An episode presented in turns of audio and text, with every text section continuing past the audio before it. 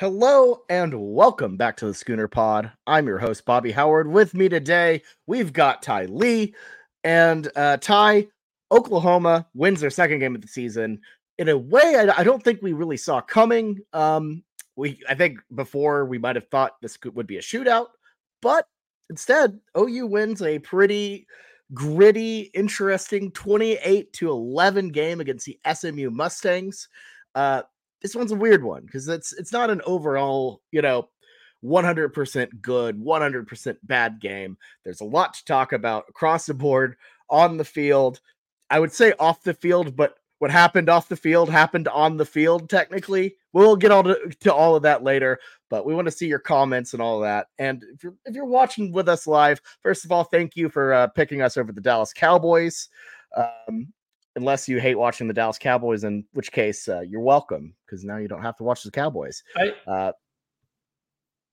yeah, if you if you hate the Cowboys, that's bad news. All, all, I know is my phone is blowing up with Boat and Blake right now, screaming about the Cowboys having done something good. So, uh, good news oh for the Cowboys. Oh, oh, oh, yeah! I just saw that text too. That's um, some something very good happened to the Cowboys, uh, no doubt. Uh, but if you're watching with us live, make sure to hit us with a like. Uh, and if you haven't subscribed yet, subscribe. It will help our show grow. So very uh, would would very much love that. And if you're listening on podcast, uh, you know, hey, thanks for joining us. Um, and uh, give us a review uh, if you like the show. All right, Ty, let's go ahead and get into like we, we got through all the standard, you know, kind of podcast intro theatrics. But uh, what is what are your thoughts on the game just as a whole? Um, we'll dive into the specific uh, specifics with defense and offense. But uh, what was your impression of the game uh, a day later? Yeah, a day later, I almost have just a an even more confused, stranger feeling about it. I feel like it just depends on your perspective. I mean, a win is a win. Um, as of the line that we picked on Wednesday on the weekend spread, it was a cover uh, depending on you know if you were looking at the line. So, you know, we covered, didn't cover, depending on what time of the week you looked at it. But it was a sloppy performance. But at the same time, on both sides of the ball, if you look at certain moments, uh, we performed really, really well. I was very confused. I felt like at certain points of the game, offensively, I saw the team that I was expecting to see. Defensively, I felt like I saw the team that I was expecting to see, but there was some very questionable moments especially on the secondary, just missed coverages. There were some very sloppy, inexcusable penalties on both sides of the ball for us. And although we held them to 11 points, they got almost 400 yards of offense. So, yeah, this one, not what we expected, but again, a, a, win is a win. And hopefully, like we saw in this game, we can do better. We saw moments where we were much, much better than we were most of the rest of the game. Hopefully, we see that much better team as we roll through the season because this performance for three fourths of this game is not going to do well, even against our pretty easy schedule rolling into Big 12 play. Yeah, it's to me, it, it depends on what side of the ball you want to really look at. O- offensively, it was more of the same from what we saw last year. Inconsistent play calling and just kind of kind of bland offense. Um, definitely not what you were used to.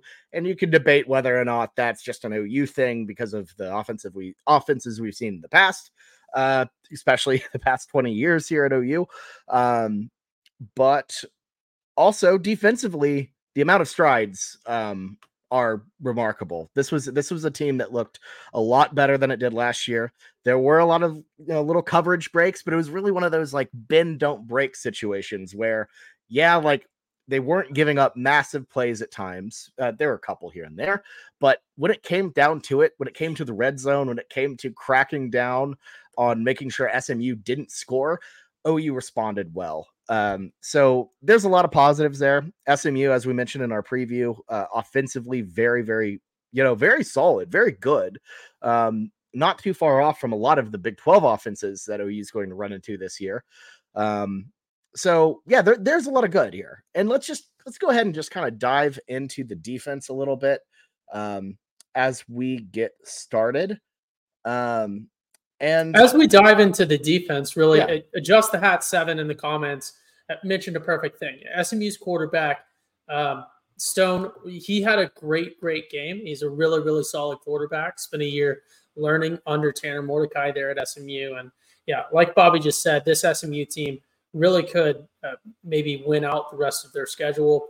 The other team always has a vote in in your games, and especially as we roll into looking at this OU defense, I don't think it's at all a cop out to say this SMU team was very very good. And if you look at a lot of people's pregame expectations, I said maybe we could have got a shutout in this one. You know, maybe that was a little optimistic seeing our performance now. I think we got out kind of lucky holding them to 11, but um, yeah, this is a this was an SMU team that most people expected to put up at least a couple touchdowns on on OU. So that bend don't break. Obviously, they strung together some good drives, but we did have a defense that really tightened up when it mattered and created some awesome turnovers uh, as well when it mattered. Yeah, absolutely. And let's start with as we kind of dive into the defense. As you can see from our little stat, you know, if you look at the raw numbers, you know, 367 yards of total offense, not exactly that impressive. You, if you look at OU's offense, actually pretty similar to uh, our uh, offensive statistical input, but that you know, 11 points is is uh, pretty pretty strong. Only only two scoring occasions, and I believe they didn't score a touchdown um, until the third quarter, which means that uh, third or fourth, I can't remember, but it may have um, been super early in the fourth. Uh, yeah, but it was it was definitely late, late, late.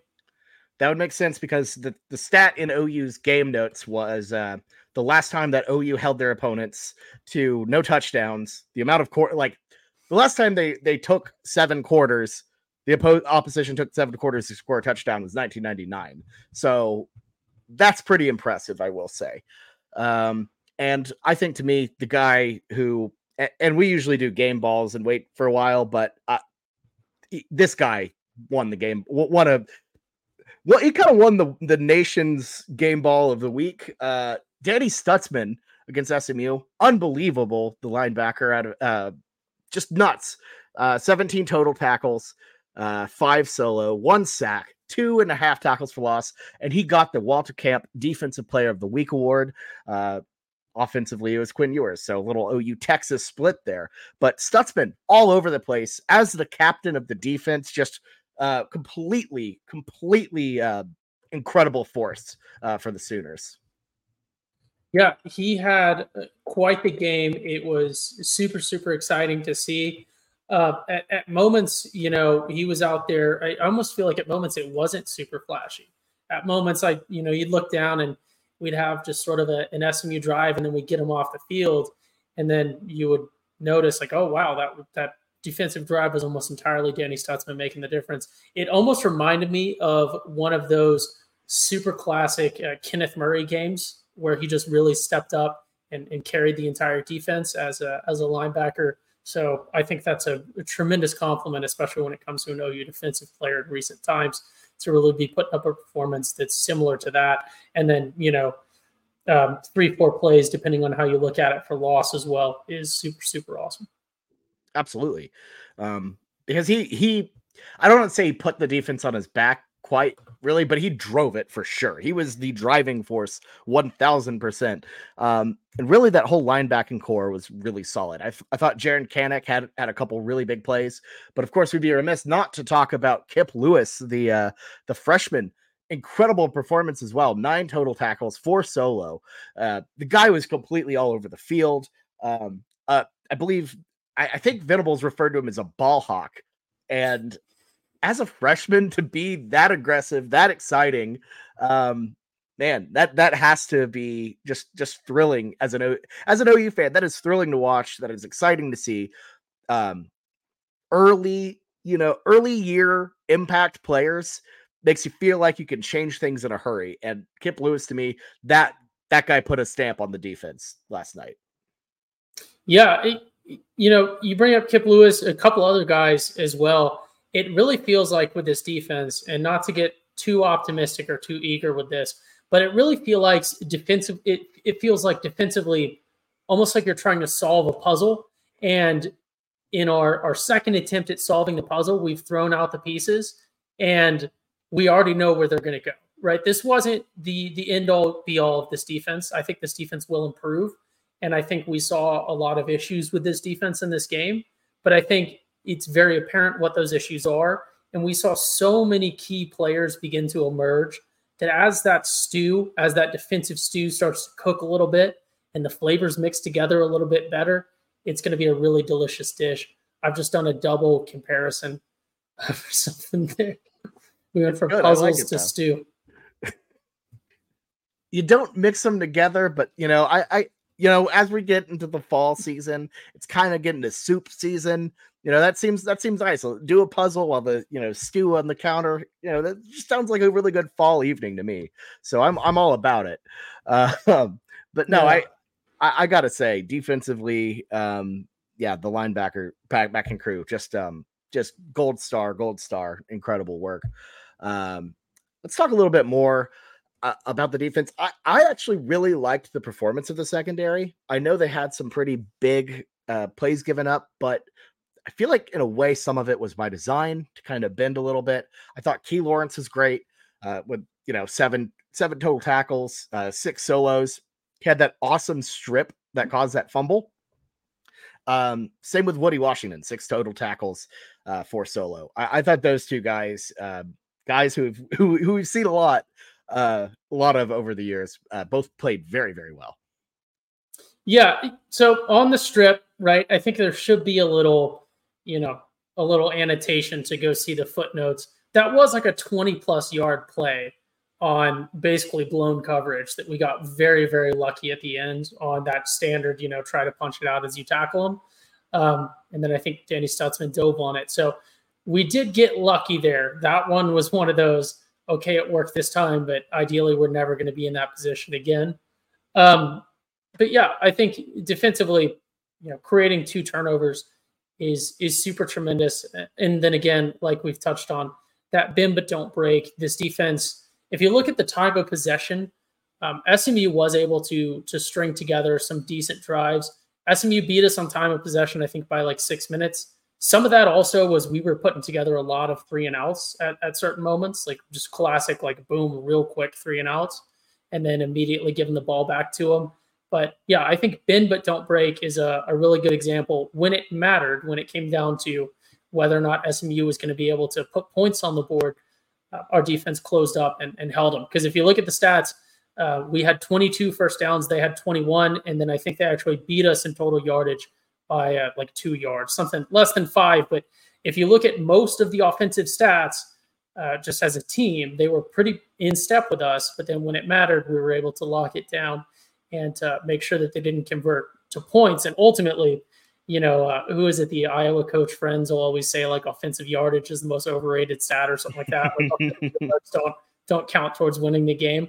Yeah, they let them put up 700 yards on us. If they don't convert any one of them into a point, that's fine. We'll still win. Yeah, I, I mean, absolutely. Um, that, like you said, or like uh, one of the parents has said, you know, I, I am about it, you know, because again, if, if they don't score, you, you don't you don't get an extra point for having more yards. You know, this isn't this isn't the Hogwarts like cup or whatever where you, you just make out, you know arbitrary rules out of nowhere. You know, scoring points that's what matters. Oh, you did a good job of keeping them out. So uh, more uh, just just exciting stuff to say the least. Um, let's talk a little bit about. I, I never really know where to put the cheetah position. Um, but I gotta say, a guy who popped in, played a little, played a little bit of cheetah, played a little bit of secondary, uh, but made an impact all the way around. Uh, our guy Peyton Bowen, five star of Denton Guyer, uh, four to- four total tackles, one solo, but he had some crucial, crucial plays. Uh, most notably, that massive punt block uh, in the first quarter, uh, just coming out of nowhere. Apparently, he wasn't even supposed to rush. He just had the instinct and went at it, which is incredible. I love that. Just Leeroy Jenkins, the thing. Uh, and then he had a massive uh, pass deflect towards the end of the game uh, that, you know, I believe uh, caused SMU to go four and out. So, Ty, let's let's start with that uh, that special teams play from Bowen. Uh, what are your thoughts on that? And just what an, what an incredible play. Yeah, well, first off, uh, before I forget, when you t- when you start to talk about an OU secondary player, OU safety, who just has that instinct and goes for it, immediately I'm thinking of of Roy Williams and the Superman play. So that's uh, super super good. You know, just one of those little think way back and and you, you hear about that. But um, such a weird tangent. Uh, yeah, no, tremendous play. I think he was, if I remember correctly, one of the only a couple players that in Venables post game press conference, uh, Venables himself brought up and, and spoke about for a few minutes unprompted without um, anyone asking about it. I think there were some follow on questions about him, but one of the handful of players that Venables brought up on his own talked about, you know, a young guy. And again, going back to my, we found the ingredients for the stew and the ingredients maybe not uh, or might not be mixed together perfectly right now, but we found a really, really solid ingredient here with this this defensive stew that we're cooking up. And uh, yeah, Bowen again, seeing all those instincts and then taking those instincts and just that ability to play, that athleticism, and that ability that's so crucial for someone in his position, especially to just inherently understand where you need to put yourself because it's all about the angles. It's all about just being in the right place at the right time and that doesn't necessarily matter, or you don't have as much control over that if you're on the D line or if you're a linebacker. But when you're starting farther back, like he is, or having the ability to move all over the field, it really matters that you know ball and you have that understanding of where to put yourself. And then from there, coaching and learning at this level from experience really refines that and creates a dangerous player for opposing teams. Yeah. No, I mean, absolutely. And you know, as our you know colleague Jameson mentions all the time, uh, he's a guy who's so good you have to have him on the field at all. Like just eh, wherever he, wherever he can fit, put him on there, make it work because of those ins because like you're saying, those instincts are so good that you know, and that's that talent, that skill, that is that is so good you just cannot cannot put him on the bench. And he showed to be an absolute inv- absolutely invaluable player uh, on Saturday. Um, look, we've been we've been singing the praises of, the, of, this defense, but let's kind of pivot a little bit, maybe do a little bit of critiques. Um, I kind of think the weakest point might have been the defensive line. I feel like they didn't have a ton of pressure in terms of really pushing SMU's line off ball. They seemed a little, I mean, they, they were getting after Stone, but they weren't able to just get that last little push to, you know, get sacks to make actual, you know, they they were in in the backfield getting pressure, but they they weren't quite doing it as much as they should have. I feel like just given that it's SMU, probably not exactly a very big line. Um, but I will say Rondell Bothroyd, pretty solid game with four tackle four tackles and one solo. Uh, overall, just kind of a pedestrian performance from the D line. Yeah, I I'm not hundred percent sure. I, I think you know not to constantly get in. We always get into this, but scheme does have something to do with it. SMU had 117 yards on the ground, but I really felt like they were never really able to establish a super credible run threat, especially not in between tackles, uh, which is always good because you don't want a team to be able to just, you know, grind out five, six yards on on inside run plays. SMU certainly was unable to do that. And I, I just felt like we really contained them. I mean, you look at most of SMU's yardage, if you really look back at it, was sort of blown coverage or maybe just schematic caused. Um, SMU has, I think, a fairly decent offensive line. Again, we'll see that as their season develops, but I think their offensive line might be something that is being slept on. So I'm not 100% out on the D line at this moment. But yeah, I, I, think you could point them out. Obviously, it's a less flashy position. Maybe you could point them out as we expected a little bit more, especially against a team like SMU. But uh, you know, sometimes this early in the season, you can't really tell.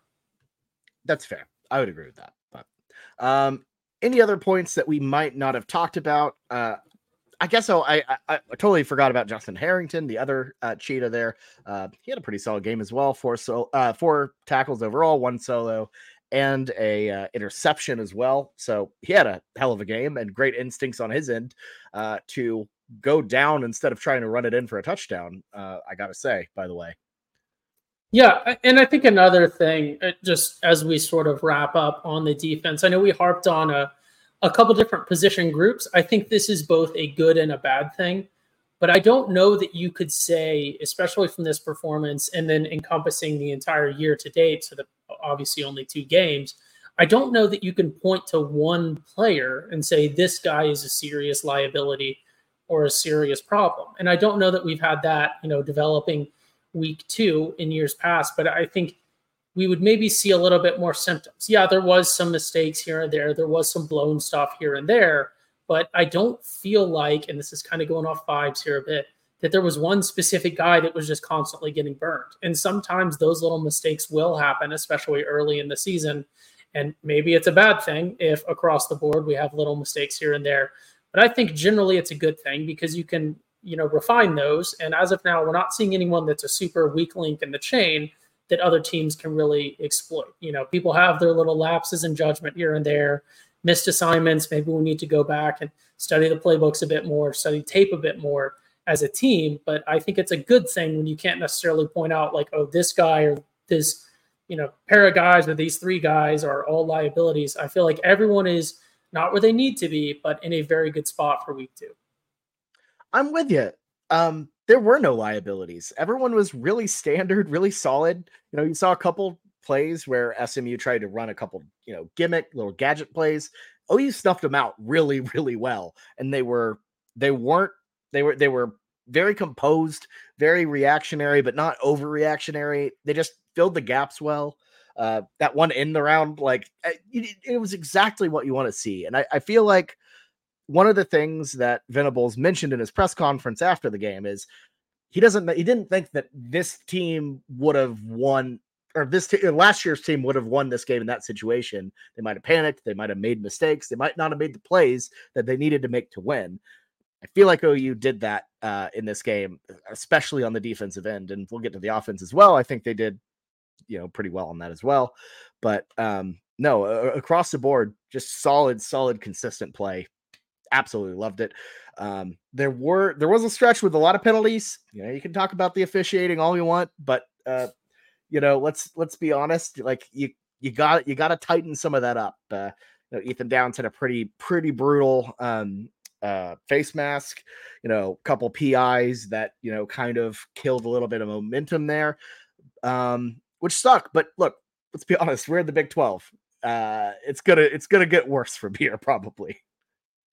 Yeah, and and ultimately, I think Venables said something of the like when it came to those penalties is whether they're fair or not, you really can't you can't even give them the leeway. It's, it's something you got to understand, especially as you know, a, a, team that we know from from the Big 12 commissioner himself, we have targets on our backs, not necessarily that they're going to incentivize making no calls or calling things against us. I think they might, in fact, be a little bit stricter against us than they were or will be against other teams. The the infamous holding calls against OU in Texas last year, um, you know, one each is of course comes to mind. But yeah, it you got to watch out. I, I, think there were some pass coverages that I thought maybe we got away with some stuff in this game as well. I don't think it would have won or lost us the game either way, but um, yeah, I don't know. It, you can't really put yourself in that position. I did feel this is a strange tangent, but watching all the games on TV yesterday, I did feel like this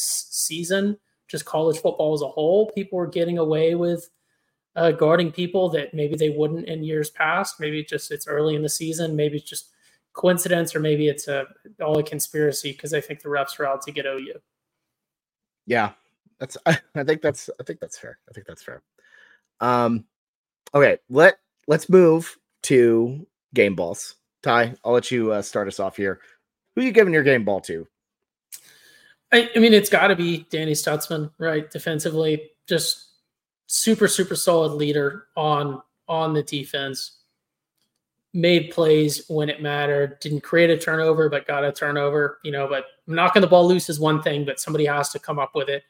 Um, so that's super, super important. And then, yeah, again, anytime you're, you're creating four plays for lost yardage, that's, that's really tremendous. Doesn't sound like a lot, but that is, that is really a lot. I mean, yeah, you're totally right. Just a, a massive, massive game changing player uh, for sure. Um, and look, I, yeah, it's probably it's Stutsman, but to make things different, I'm gonna give like the more like uh you know, hey, this surprised me, good job award, which is not quite a game ball. It's like it's like one of those little mini foam balls that you uh, get for free, like the uh, the little credit unions hand out, you know, at the tailgates uh, outside of the games. That type of game ball, I'm going to give to uh, I'm going to give it to Kip Lewis. I thought he had a great performance as a freshman, very bold, very strong. Uh, great effort, and I think that we're going to see a lot of this guy um, in this season. If it, just playing regular games if he continues this type of effort. So shout out Kip Lewis. That's my uh, tiny foam football uh, game ball of the week. Uh, real game ball goes to yeah. Stutsman though. That just it, an undeniable performance. And I, I would really like to see some big plays from from Kip Lewis, especially. I feel like a, a name that as a whole, like just a Kip, like a three syllable name, just very, very good for like super cool calls too from from playcasters. So, you know, I'm I'm excited. I want to hear a, a big Gus Johnson just come up with a random nickname for him like he does that that sticks. Like I don't know. I can't do it like Gus can. I'm not even going to come up with, with uh, suggestions. I was going to say like Kip the Skip or something. I don't know. So kill a Kip. I don't know. I don't know. Maybe that's that, that's probably too too redundant. People have. I don't know. We'll see. How, we'll, we'll Gus, Gus will do it. Gus will do it. Gus will do it. Let Gus work. Let Gus cook. we don't know. We don't know nothing about that. So gotta let Hollywood Brown didn't even have that nickname until Gus gave him to it. Gave him that, and like that's how good Gus is. Let Gus cook. So, all right, let's pivot on to uh, the offense. Uh, a much grumpier uh, segment of the show, uh, to say the least. Um, and look, I I was probably too too too hard on the offensive play calling. Just uh, the offense as a whole yesterday in the stands. Uh, I think the fans probably were a little bit. Uh, they, they they booed at one point in the third quarter, even though we were winning, which is a lot, but you know, it's Oklahoma. That's the standard. Um, but overall, once you look at the whole body of the game, they figured it out at the end. Uh, four touchdowns, um, 365 yards, uh, zero turnovers. Um, then they were pretty solid on third and fourth down, fourth fourth downs, uh, nine for 18 on those, which is something that is an absolute improvement over pre uh, last year, which that was not not good at all. Um, so look, we're we're gonna talk about the Lebby thing, but I kind of want we we kind of want to get into the we want to get into the players first because yeah, there was that was crap. We'll talk about the play calling. It was crap at times, but uh, I'm not gonna let that overshadow this game. Uh, that that that that's not worthy of it. Um, so let's dive into it. Uh, get right to our quarterback here. Uh, Dillon Gabriel against SMU threw for all four touchdowns, uh, 176 yards through the air, uh, 19 for 27 completion and um, completions per att- and attempts. And then he had a 71.4 QBR. And then in addition to that, he was the highest rated um, Sooner in uh, PFF's rankings. So um, overall, I don't think issues with the offense fell in Gabriel. He, I mean, he wasn't I don't think he was like atrocious bad, or I don't think he was even bad. He was just kind of Dillon Gabriel. It was a standard Gabriel game. He did what he needed to do. I think a lot of the issues kind of came from from some drops, you know. I mean, you and I both played football uh, at very small, lower levels than uh, obviously uh, college, but you know that when the ball goes in your hands, you have to catch it. And I, I don't I, think that's on Gabriel's. Uh, mm-hmm. I don't think that's on Gabriel's ledger. Yeah, I, I don't know, Bobby. I think on your end, I think Heritage Hall Middle School football maybe could have beat last year's OU team. So uh, don't be down on yourself too much. But yeah, I, I, think here's how I'm thinking about Gabriel. I'm not saying everyone has. I'm not, I don't would never. Oh, you should think this way. I'm an expert. I'm on a podcast, but I, I've been thinking about Gabriel in a manner that's really helped me understand and just come to peace with this. And I, what I have been doing this season is I'm just comparing him to last year. And when I look at last year's Gabriel and this year, he is better. I think he's noticeably better. Uh, I'm not really expecting to see a whole lot more out of him when it comes to accuracy and uh, and range and power. I, I think he's fully developed in those areas. Is there something to be desired in all of those? I think yes, but I, I mean, I think you're beating a dead horse at this point, saying he needs to get more accurate. It's not going to happen. He, he's fully developed there. I'm really, I still feel like in this game, his decision making, looking at it in terms of amount of time it took for him to make a decision, and then amount of times he made what you can look back in hindsight and say was the right decision for that play. I think it's significantly better than last year. He's making decisions faster. He's making decisions at all, which was an issue sometimes last year.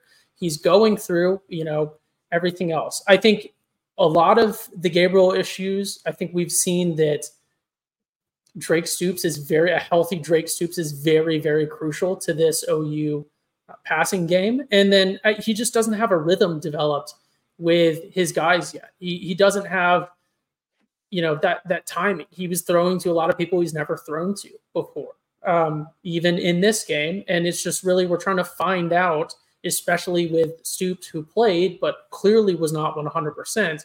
Find someone who can really step in as that RB two even if Stoops is not going to be 100%, I think Stoops is RB1. You need that RB2. You know, Gavin Freeman, I think a lot of people thought he had a bad game. I thought he had a fairly Gavin Freeman game. He, if you look back at him, he's always played kind of how he is. And I think when I look at Gabriel, because we'll get into the receivers a little bit more in depth, I'm just seeing a, a quarterback who doesn't really have chemistry with most of his receivers out there, who is a good quarterback, but he's not amazing. You have to keep in perspective, you know, OU quarterbacks of of the past times. And I think if you put realistic expectations on him, yeah, there were some some passes that were just complete drops. There were some incompletions that maybe there was confusion from the receivers on what route they should be running.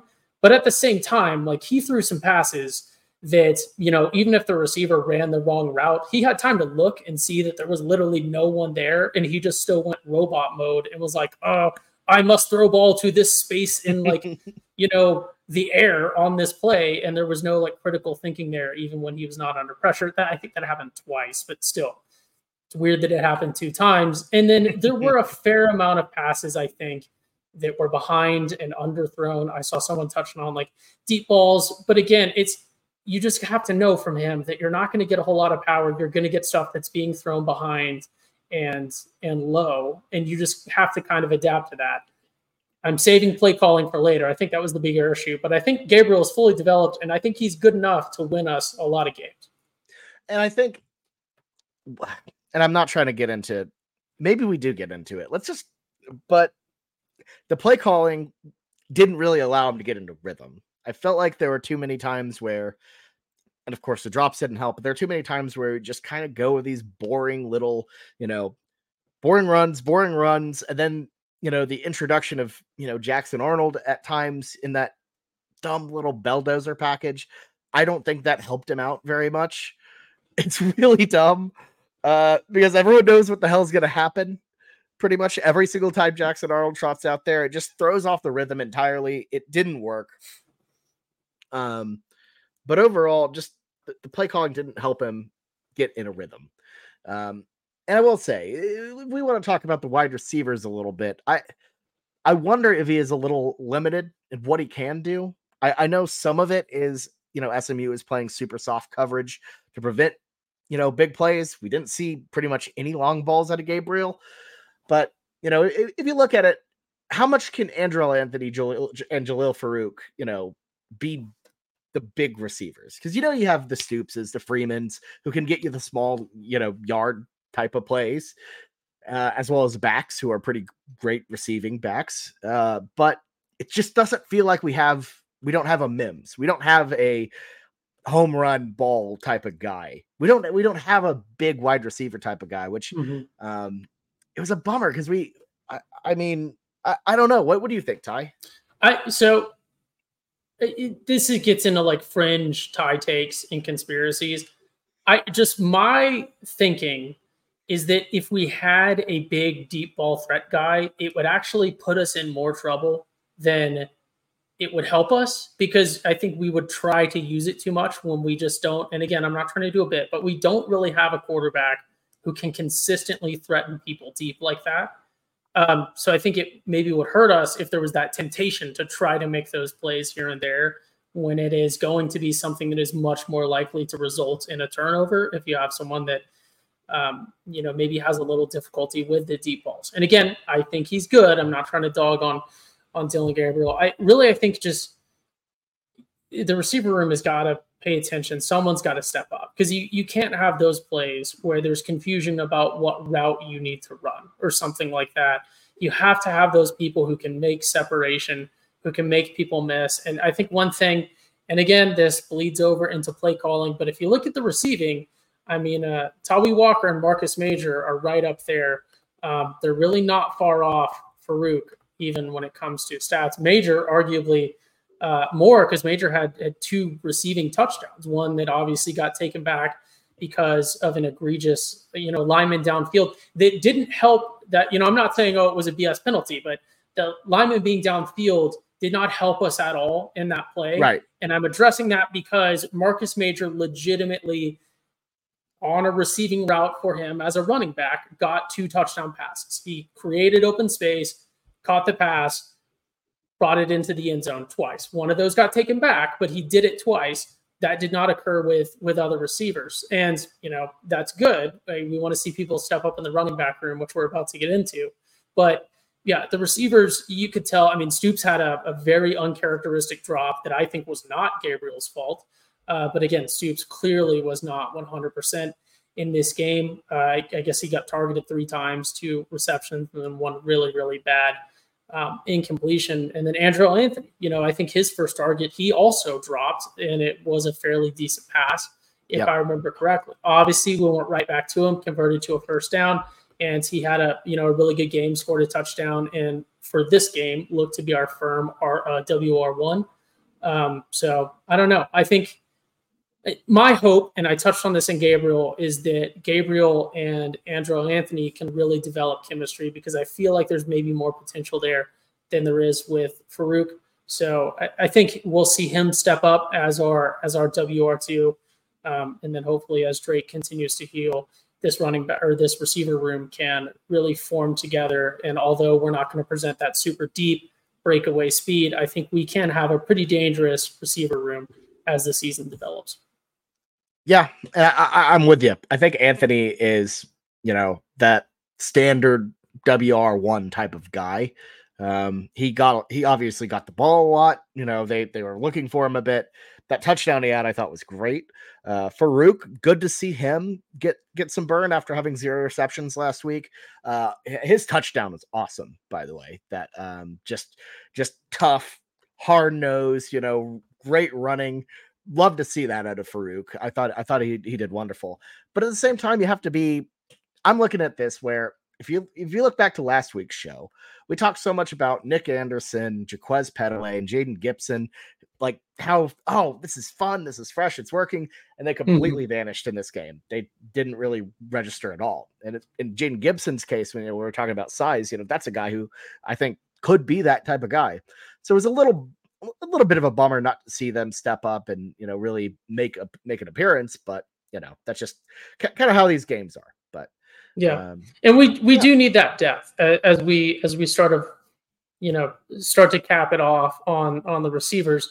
To use a basketball analogy you know uh, the receiver room is one of those rooms where you need those people those come off the bench players. You know you need those people to to come in for a few minutes here and there or a few drives here and there while your main guys, even in a close game, to get some reps in. I feel like that's a, a role that Farooq really could step into as he continues to develop. I just don't, you know, not to not to dog on him, but this is his third year at OU. This is his second year. He, he had a lot of play time last year with Dillon Gabriel, so there shouldn't be those sort of timing issues and and just lack of of chemistry there uh, between he should have been able to step up as, as a very very solid you know WR1 in this game when Stoops is not 100% healthy. And I just didn't see that in this um, which is why I'm being a little more down on him than Andrel Anthony who obviously this is his first year at at OU and you know I'm going to give him a little bit more of a benefit of of the doubt. So yeah when it comes to that receiver room we want to see that depth like we saw last week. And, and like you said Bobby you were talking about like oh anyone can do it. We can have that plug and play. We can have those people off the bench that might not be at the exact same level where our, our main guys are, but they're still out there. And if someone sleeps on them, they're going to get a touchdown or they're going to get a big play. Although we had some of those in this game, I just didn't feel like the threat was really present the entire time. Yeah, no, I, I would agree with that. I would agree with that. Um, okay, let's talk about um, someone who I thought was a, a real threat and who I thought was a very, very solid uh, performer, Cal- that'd be Tawee Walker. Uh, that whole running back room was look. Major had had had big plays. If you look at his stat line, not obviously flashy by any means, but Tawee Walker, oh my gosh, that guy had himself a game. uh, 117 rushing yards on 21 carries, uh, five and 5.6 yards per carry, and then uh, through the passing game, he uh, also added a little, you know, 25 yards on three receptions. Not not not not bad. Nice little, you know, nice little, uh, you know, if we're talking about we we talk, I, I can't remember what uh, show we talked about it on, but this is like you know the, the the fries you find at the bottom of your bag. That's the reception yards for Tawee Walker. Um, I think that guy, and it, I think this was probably one of the things uh, play calling wise that worked is the adjustment to run Tawee Walker more. Because um, I feel like there were times that they were putting Major in a little bit too much when it was clear that Walker had the hot hand. He was rolling great. Um, get it, getting him back on the field more, grinding him out to, to you know 21 carries. He he had himself a hell of a game. Didn't get in the end zone, but that is some really good production right there. Yeah, here's here's what I think. Look, I can't pull back anymore.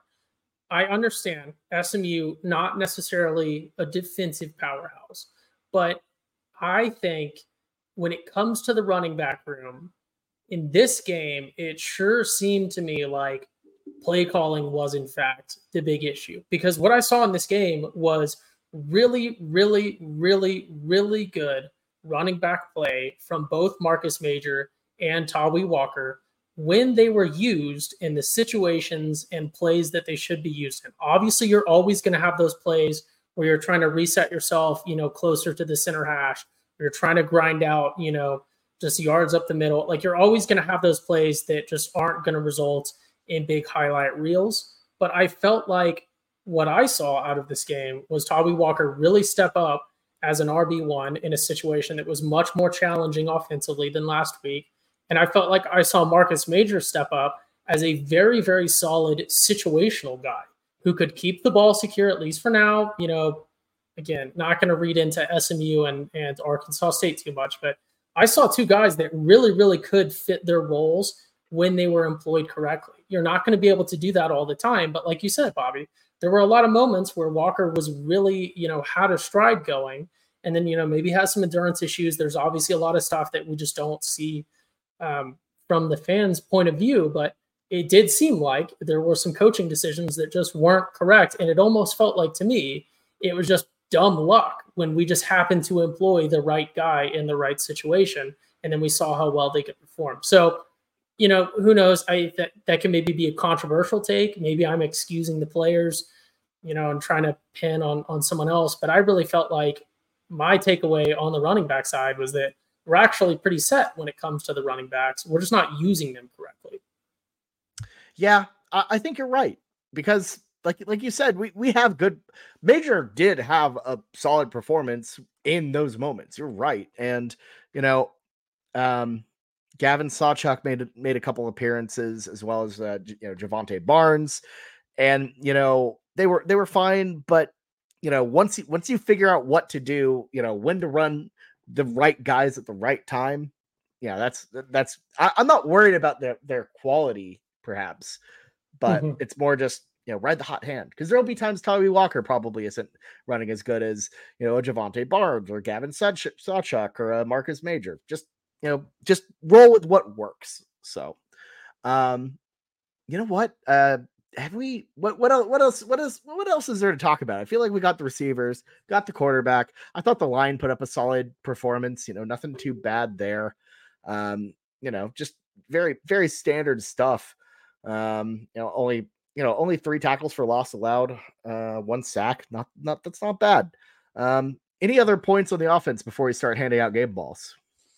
Yeah, I, you know, um the the longtime viewers and listeners will know that uh, Jameson, who is out for work uh, requirements right now, is is generally our line expert. So we'll have more line analysis when he was back. But yeah, I, I don't think there was really anything to to hit on majorly uh, when it came to the line. We were able to establish a a decent enough run. Uh, we had some some good run plays like we talked about, and I didn't feel like Dillon Gabriel was all too pressured. If you look at the game as a whole, obviously there were some drives here and there where SMU dialed up the right stuff.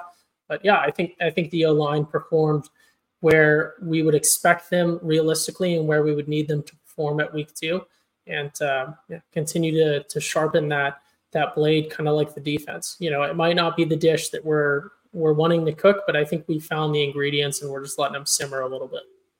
Yeah, for sure. I gotta say, little note before we hand out game balls. Your guy Blake Smith caught a touchdown.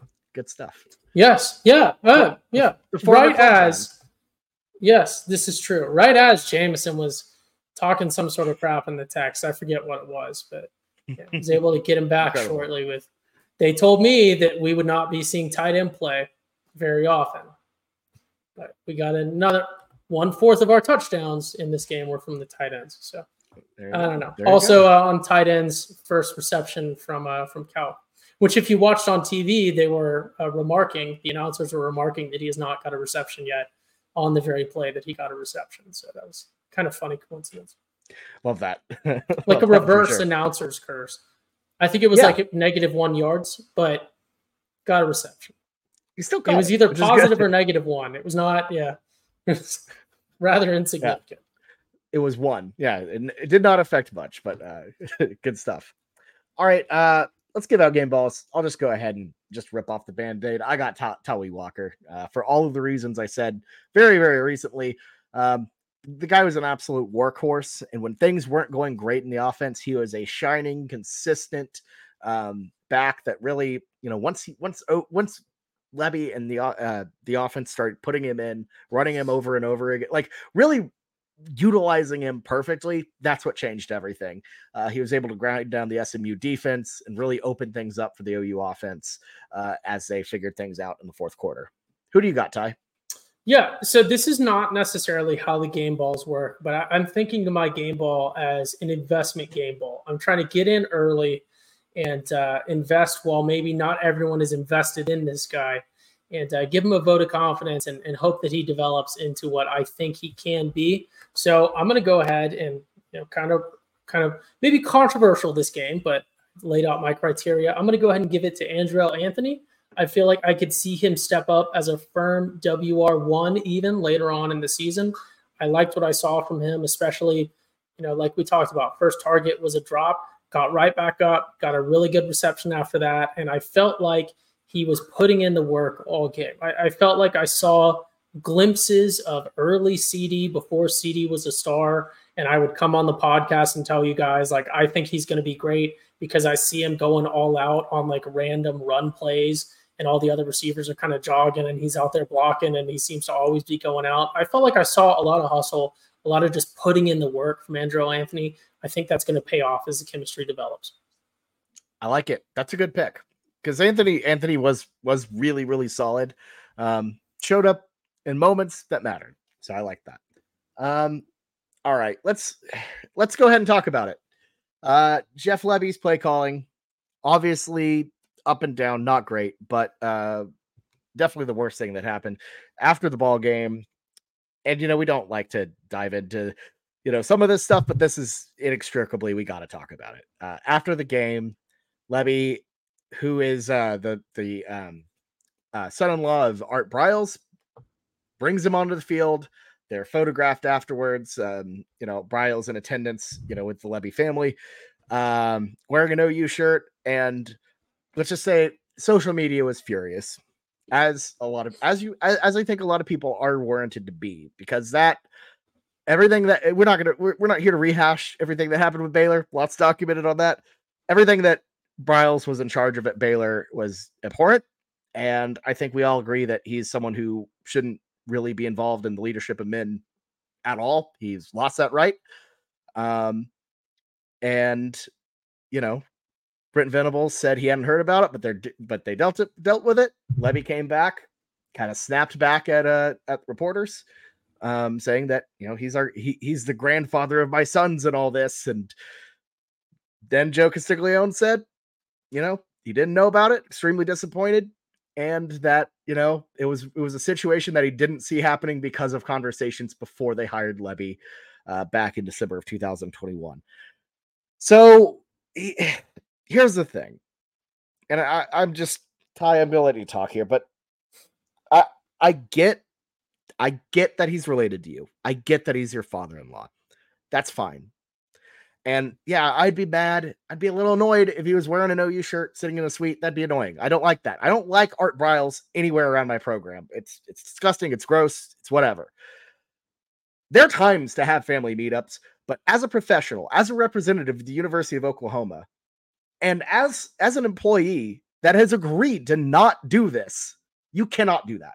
You cannot let Art Briles at all on that field. That is genuinely so frustrating and so upsetting for everyone that's an Oklahoma Sooner, uh, either an alumnus, a, a, a, former player, a fan, anyone who wears it is proud to be an OU, it, to, to be associated with OU.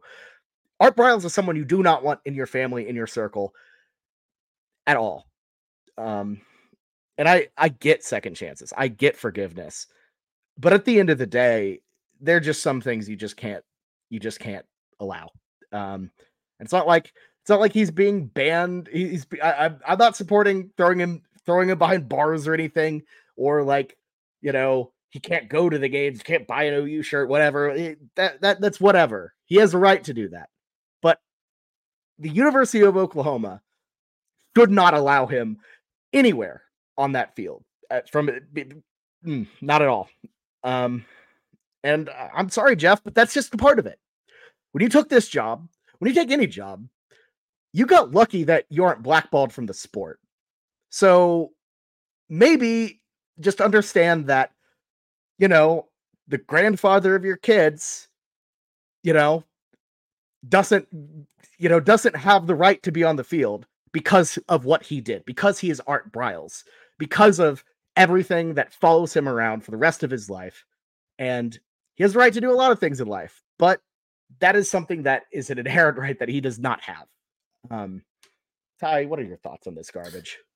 Yeah, the the ultimate issue, I think, because you know I've seen opinions either way. There have been people that think it's not a big issue and it's being blown up, and it shouldn't be. There's people that you know believe it to be a, a pretty significant issue, and obviously there's a lot of people in between.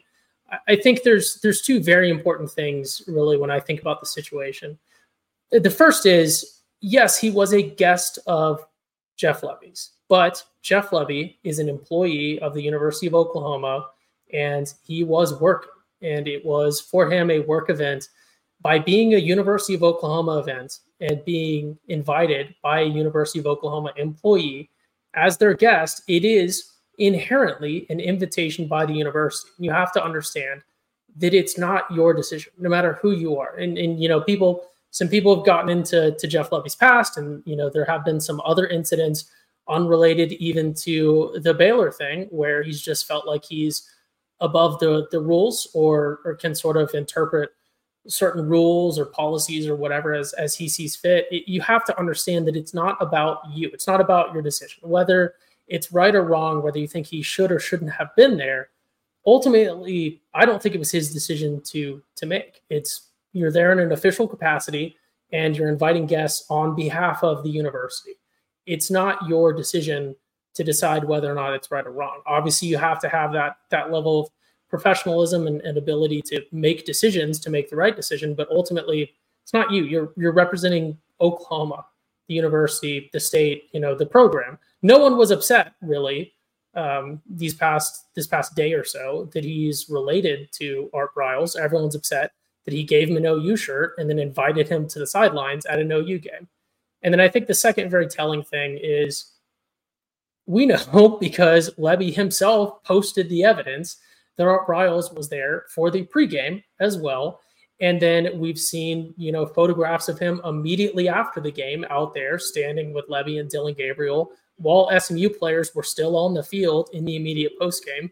And then obviously we saw that first picture that came out that was later on in the postgame. And when Lebby was asked about it, he said that Art Briles only came on the field after the game and then corrected himself and said, well, after the game, which to me sounds like, you know, if you're a, a little child, like a little child gets caught in a lie and, or, you know, doing something wrong and they know they can't get out of it and they do that sort of admit to a lesser wrong thing and hope you don't look into it more.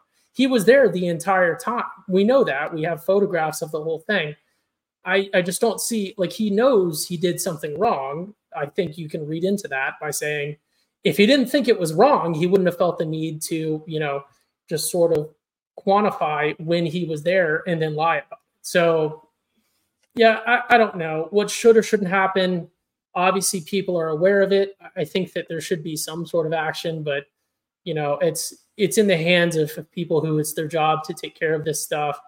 Ultimately, no matter how you feel about it, I think it's made the university not look good in the public light and that's not a that's not a good thing. And you have to make stands on principled things. Like, football cannot be held above the reputation of the university and the safety and, and comfort level of the students and the people actually affiliated to the school. If someone who has no affiliation to ou whatsoever if their presence at games is going to make people uncomfortable or feel unsafe shouldn't be there. Like if it were up to me right no one associated with any other program would be invited on our like I would ban RG3 from OU period if I could or anyone at TCU like but you know you have to have a stand on on principles. Yeah, no I, I mean absolutely. Um yeah, it just it just it just can't happen and you know from what you hear a lot of a lot of uh you, you have to imagine people aren't happy with it obviously castiglione isn't obviously um I, you would have to imagine there are some donors who are furious about this, and we'll see how it goes. But I I don't think it's it's cause to I don't think it, it itself isn't inherently cause to fire him or to uh, relieve him of his duties. I don't I don't think that quite is the case right now. But in terms of is this the guy you want in your program?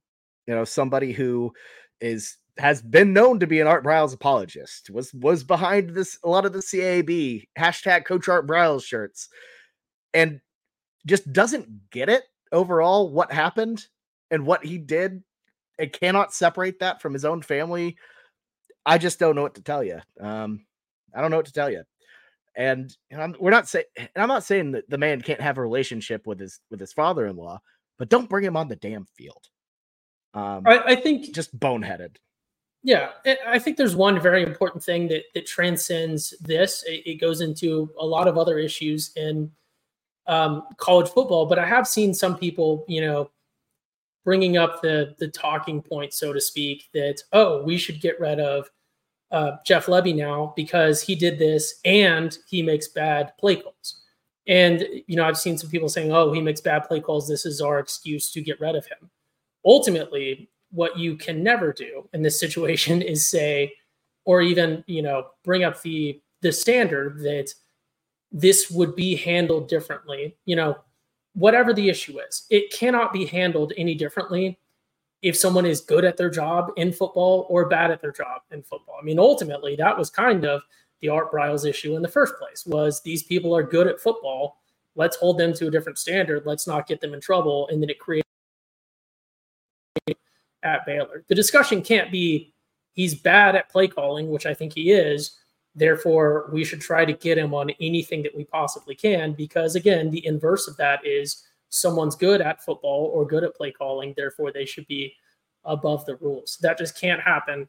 Um, that's kind of you know full circle the the cause of this yeah. entire issue. But yeah, the talking point should not be, you know, let's dog on him because he's bad. Like those are two separate things. Agreed. I I, I uh, certainly agree with that. But um, yeah, we'll uh, obviously keep in touch with all of this as the situation progresses. But uh, yeah, just a a gnarly moment for the University of Oklahoma. Not great stuff. Uh, no matter how you cut it, it's it's uh, certainly removes any some. It, it, it puts a damper on some good vibes.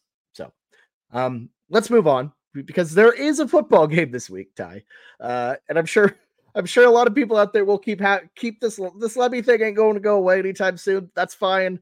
Uh, we'll see how it goes. But let's let's talk about some football. And the Oklahoma Sooners are headed to uh, Tulsa for the first time in nine seasons.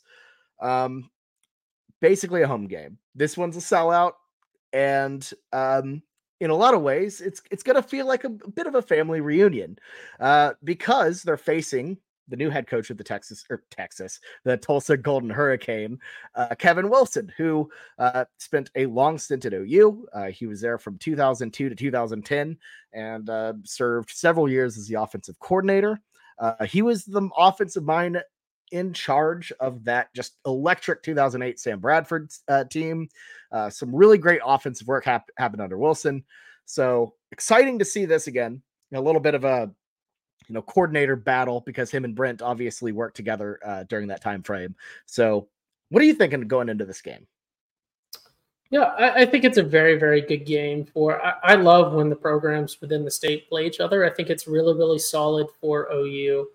Again, obviously, it's right down the road. These recruits have no problem visiting uh, OU, but it, it's really solid to see us play in a city where I think we should do some more recruiting, especially when I think in the future, the choice between, you know, an in state school, the choice between OU, OSU, unless they're a Tulsa in there because of this week, is going to be three very different choices. You know, I would always argue that OU would be a cut above Oklahoma State, but you know, there was a time where, hey, I'm playing in Oklahoma, the state that I'm from, I am playing in the same conference. You know, is there a whole lot of difference? Maybe I can be a bigger fish in a smaller pond. Now it's a completely different choice you know, between the in-state schools. So it's it's always really good to see us play. I think it helps Tulsa out, you know, a little bit, get them on TV and, and everything else. So I think it's super exciting. I think it's really exciting. Obviously, tremendous OU fan base in Tulsa that gets to go to a game, you know, 20 minutes from their house and then go back home instead of that long turnpike ride or thinking about staying with a friend or a hotel or something. So yeah, I, I think it's super, super awesome to go and play up in Tulsa every time we get a chance. And um, some people are saying it's going to be bad football, but I'm excited to, to watch. Yeah, no, I, I, think it'll be a fun game for sure. You know, Wilson is the type of guy who can dial up some offense to make things a little spicy, but you know, just doesn't really have the horses right now. Uh, but overall, Tulsa is a program to me that is is very important to the state. You know, no, there isn't a uh, outside of OU and Oklahoma State. You know, there isn't that you know kind of lower level team outside of Tulsa. So uh, them being a pretty solid base and bring in in on a smaller degree, uh, fans from all around that city, OU, Oklahoma State, uh, Arkansas, Kansas, you know, and be like everybody's kind of second team. I think that that's that would be uh, truly cool if they could do that. Um, but overall, not a lot of thoughts on the game itself. Uh, Tulsa's coming off of, of a pretty bad beatdown at Washington, uh, so fresh off the heels of that. But before the game, we do have a thing to talk about. Sean Kingston is performing before the game, concert at 1 p.m. Uh, if you do not know who he is, you well, you're either way too young or or a little old, but for people like our age, it makes a lot of sense. Yeah, sing such songs as uh, "Fire Burning," um, "You're Too Beautiful." Don't look at the lyrics; that one didn't age well. And uh, Eenie Meenie, uh, not sure if Justin Bieber will make an appearance at this one. My bet would be probably no. Uh, odds are low on that one. But uh, Ty, what are your thoughts on, on Tulsa bringing up Sean Kingston for their pregame concert? Yeah, I I think it's I mean it's kind of hilarious. It was one of those, like you said, it, it's such a he had such a moment of just very specific pop culture music for like two years when uh, you and I were in. It must have been or like early middle school. So yeah. it's if you weren't if you weren't you know around that age, you're yeah like you said you're either too young or too old. I think most everyone our age kind of forgot it was like Sean Kingston. Is that I mistook him for another artist and then remembered. Uh, I don't know. I, I, think it's fun, right? Like overall, I, I, love the way that college football is going because this is a, a weird attempt at, you know, bringing some sort of artist up. But uh, this is sort of becoming more of a norm in college football. And I think that's good for the fans. I think it's good for the sport to lean into that entertainment product a little bit. It, you can never, you know, is it weird? Is it not weird? Is it just funny? you know, I, I don't think it makes anything worse in any way. I think, you know, the more options that fans can have pre-game, I think if you're incentivizing more people to show up, maybe show up to some tailgates, do some tailgating, go to a little concert or whatever, increasing the the fan experience, just increasing the amount of entertainment, I think only helps. It only helps draw people to the games. And I really think that's the positive side of the new norm of college football is schools are really getting incentivized to really push fan engagement and entertainment. There's been an arms rush for forever in locker rooms and recruiting. Obviously, that's getting worse. There's always been, you know, a little bit of an arms rush when it comes to, you know, stadiums and stuff like that.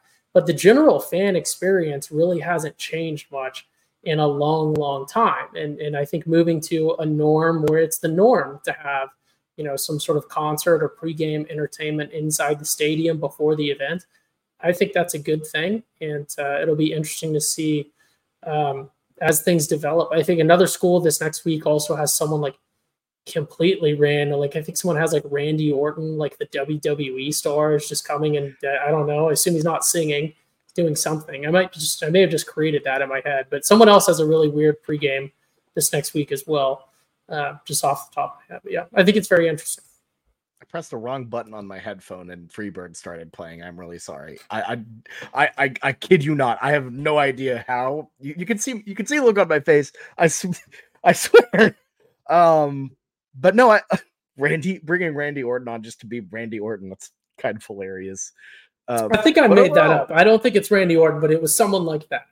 It's still funny. I, am gonna stick with it because it sounds that sounds incredible and also like something that I don't know, like Miami of Ohio would do. Um, but no, it's I think it's all about creating a positive experience for a lot of fans. But I think specifically that Venn diagram of OU fans that live in Tulsa that are like, hey, this Tulsa game is really fun. I should go to more of these. And then you go to more of them. You know, make that experience cool, make it worthwhile. Um, yeah, and you know, hopefully in the future, Tulsa gonna be your second team. Uh, so that'd be pretty cool. Now, I do want to kind of end this little Tulsa preview out with one thing. So, Ty, uh, you I know we you spent some time in the city of Tulsa, as we all know. Um, and you know, as as somebody who kind of hasn't uh, just hasn't gone down there for a lot of things. Hmm. You know, I want to know the lake is a little Tulsa. bit more. Grand Lake is Tulsa. Is not Grand Lake is at Tulsa. You go you go by it. I just know the casino and that one little corner where there's a really good QuikTrip and a Waffle House across from it, and also an Arby's. I feel like there are a lot of Arby's in Tulsa, and I don't know why. Um, hmm. I, I, could be wrong on that, but no, um, that could be true. The only place I've ever had Arby's is Tulsa. And checks out. Yeah. Huh. But um, yeah, tell tell us a little bit about you know your favorite things in Tulsa, your just thoughts on the city as a whole uh, for Sooner fans uh, making making their trip hmm. up to T Town. I don't know. I think uh, there's probably a lot of people listening to this just from Tulsa, so I don't I don't know from the right That's spokesperson. Fair. I think there's good food. It's definitely different than Oklahoma City. I think it, it'll be interesting. I think it's a good drive. I always enjoy the drive. It's a very easy, obviously coming from Oklahoma City or Norman. But uh, get out, enjoy the city if you're up there. There's you know nothing wrong that you can do. There's a neat little downtown. Lots of lots of good lots of good food for sure, and uh, plenty of places to stay. I suppose the casino up there is really cool. Like you mentioned, it's it's a little bit nicer than Riverwind, uh, just a little bit. And uh, there's a Margaritaville up there, so you go up to the casino and get a margarita in memory of Jimmy yeah, you can pay your respects, you know.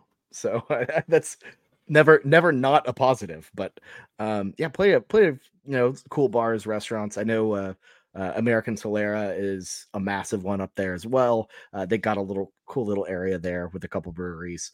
Uh, if you're into the whole craft beer scene, um, yeah, plenty of cool stuff. So, you know, go out and enjoy Tulsa. I know I will. I'm I'm super excited about it, and uh, excited for Sean Kingston to say the least. I actually mildly excited for Sean Kingston. I think it's more of an ironic excitement. Once I get there, I'm going to be like, I don't know any of this music outside. Just play Eeny, Eeny Meeny or one of the three songs I know and get let's get on with the day. But um I don't he, I, the man's yeah. probably been making music for the past 15 years. I, I don't care about that catalog. I would I want to see the memes. I was gonna say it, this is both a, a joke and not a joke, not to dog on other creators. Bobby, I know you're going to think this is hilarious. Someone, hopefully, someone listening will get the joke too. But I, I, was thinking about Sean Kingston, and I just have this thought that somewhere out there, there must be like someone who is like both a Tulsa and OU grad. Like maybe they went to Tulsa for undergrad and then OU for grad school. And then they're also just a massive Sean Kingston fan. And they're just absolutely just ecstatic at the thought of both of their favorite schools playing. And then they're also being a Sean Kingston concert. And I can't help but to think that maybe that's RJ Young. I I know two of the three things are true. I, I'm not sure about the third thing. I don't know RJ Young enough to know the third, but I know he. Did, I like to he, think he, he's excited either way. Yeah, he, we'll investigate. I, we'll investigate. I don't know if we want to investigate. I don't know if I want to get in with that, but yeah, no, I, am sure he definitely he definitely likes likes both of those schools. Attended Tulsa was a cheerleader there, and then obviously wrote about OU until he kind of fell off the face of the earth slash found Ohio State Twitter. Uh, anyways, um, that's all we got for uh, Tulsa, though. Uh, looking forward to the game. Looking forward to the weekend. i am gonna be I'm gonna be up there. Looking forward to it. Um, looking forward to seeing the city. And look, if you're from Tulsa and you're watching on YouTube, put a couple comments in here. If other you fans go see this, you know, maybe maybe maybe they can take some of your suggestions and go go do cool things in in uh, T Town. So yeah, I don't know, but Ty, any final thoughts before we, we uh, wrap this thing up? No, hopefully uh, we look improved and uh, get a good performance this week. Absolutely. Just uh, keep building, keep growing. So, uh, hoping for uh, a 3 0 type of performance from OU out of this. So, all right, for me and Ty, this has been the Schooner Pod. We will see you coming up this Wednesday when we take on the weekend spread. Uh, interesting week last week. A lot of good stuff happened. Um, and th- this week, the, the slate not not great. We're going to be upfront on that one. Not not as great as last week. We got a little spoiled, but we're still to have fun. Still to be a great show. So make sure to tune in on Wednesday, uh, seven thirty as well. Um, and yeah, just keep it tuned with the Schooner Pod. We'll keep pumping out that content, and uh, it'll be a good time. So, anyways, y'all have a great rest of your week, and Boomer Sooner, everybody.